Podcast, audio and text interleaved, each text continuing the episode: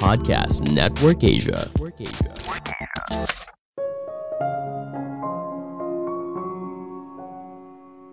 Hidup itu tidak hanya soal bekerja saja. Ada aspek lain yang lebih besar daripada hanya bekerja sepanjang hidup. Halo semuanya, nama saya Michael. Selamat datang di podcast saya, Sikutu Buku. Kali ini saya akan bahas soal fenomena quiet quitting di dunia kerja. Beberapa orang mulai punya pandangan yang berbeda soal karir. Mereka tidak lagi mengejar promosi dan berusaha untuk bekerja lebih. Mereka bekerja sesuai apa yang diharapkan, dan bagi mereka, posisi saat ini sudah cukup baik. Fenomena ini bukan artinya mereka memutuskan untuk berhenti bekerja, tapi mereka berhenti untuk mengejar promosi jabatan.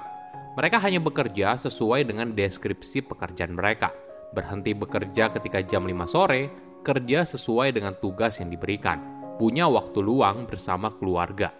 Semua yang kelihatannya normal, tapi di era sekarang, di mana setiap karyawan justru dituntut untuk berkontribusi lebih dan lebih, hal ini menjadi sebuah fenomena yang unik. Sebelum kita mulai, buat kalian yang mau support podcast ini agar terus berkarya, caranya gampang banget. Kalian cukup klik follow Dukungan kalian membantu banget supaya kita bisa rutin posting dan bersama-sama belajar di podcast ini.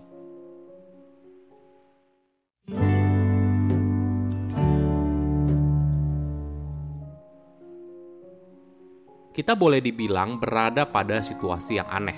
Pulang kerja tepat waktu, bekerja sesuai dengan deskripsi pekerjaan, semua hal ini dianggap tidak normal dan malah dibilang kalau karyawannya quitting.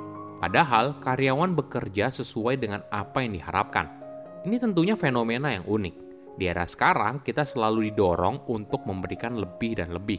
Kita dituntut untuk bekerja ekstra dan diberikan iming-iming promosi jabatan atau kenaikan gaji yang besar.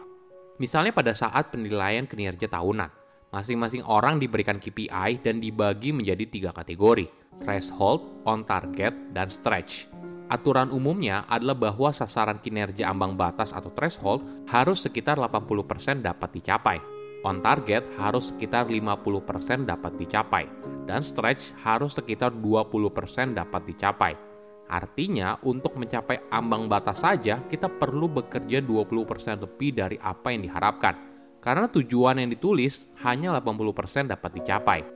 Namun tentunya tidak semua orang punya pandangan yang sama dalam bekerja Budaya kerja di perusahaan sudah melewati berbagai perubahan, apalagi selama pandemi COVID-19.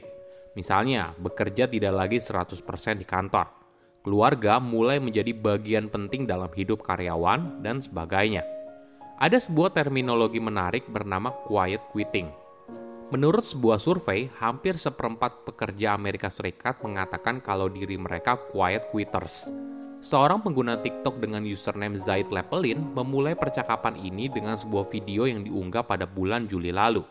Dia mengatakan kalau dirinya baru menemukan sebuah terminologi baru yang disebut sebagai quiet quitting. Artinya, kamu tidak benar-benar keluar dari pekerjaan kamu sekarang, tapi kamu sudah tidak memikirkan lagi untuk naik jabatan. Dari situ, terminologi quiet quitting langsung naik pesat dan setiap orang mulai punya definisinya masing-masing. Ada yang menganggap kalau quiet quitting itu artinya memberikan sebuah batasan atas hasil pekerjaan kamu. Bagi beberapa orang lain, mereka hanya bekerja sesuai job desk. Mereka tidak lagi berusaha bekerja lebih dengan harapan bisa naik ke posisi yang lebih tinggi. Bagi beberapa orang, artinya mereka menjaga diri mereka agar tidak burn out. Secara umum, mereka ingin memiliki keseimbangan antara bekerja dan kehidupan. Apabila sudah pulang dari kantor, mereka tidak lagi bekerja dari rumah.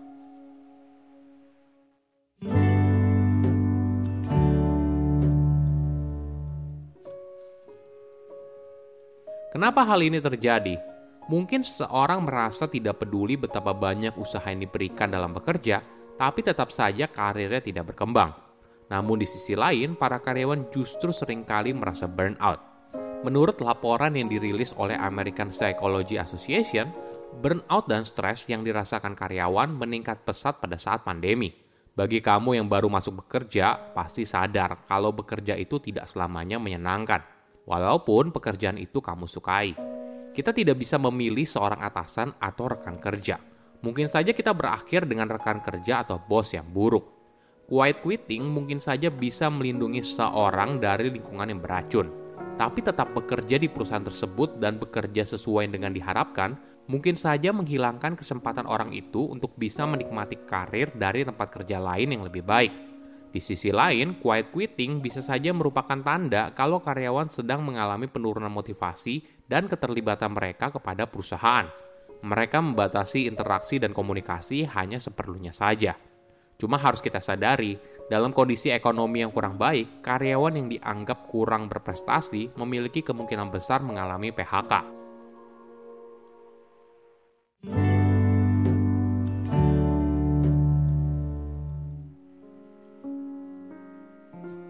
Apa yang bisa perusahaan lakukan?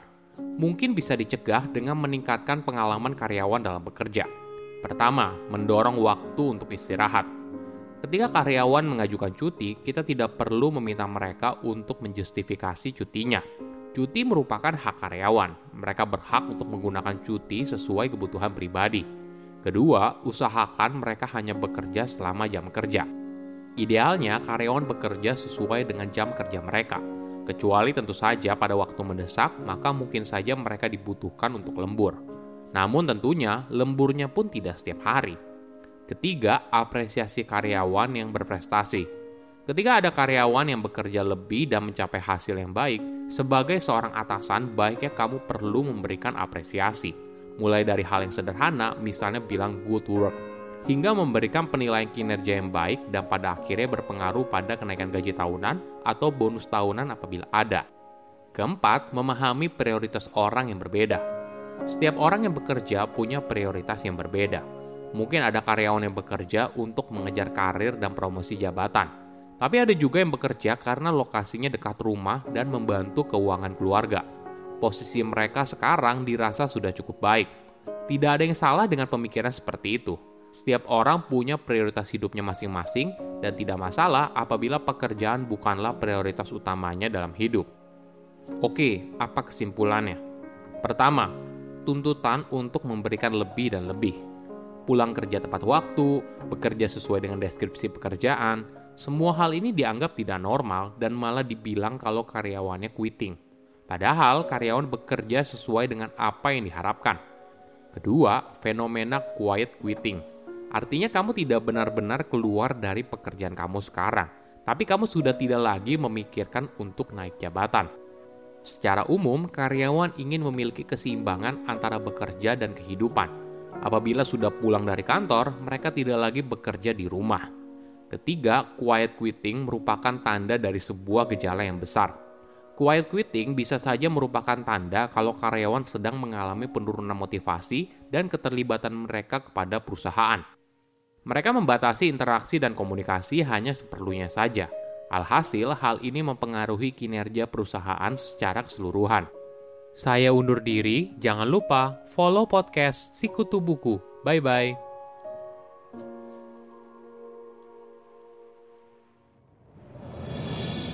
Hai semua, Samara di sini. Gimana episode Sikutu Buku yang barusan kamu dengar? Pasti menambah wawasan kamu dong.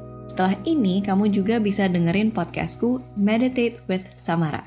Di sana, aku banyak membahas tentang mindfulness dan juga berbagai konsep pengembangan diri yang menarik serta informatif. Yuk langsung dengerin podcast Meditate with Samara setelah ini. Namaste. Pandangan dan opini yang disampaikan oleh kreator podcast, host, dan tamu tidak mencerminkan kebijakan resmi dan bagian dari podcast Network Asia. Setiap konten yang disampaikan mereka di dalam podcast adalah opini mereka sendiri dan tidak bermaksud untuk merugikan agama, grup etnik, perkumpulan, organisasi, perusahaan, perorangan, atau siapa pun dan apa pun.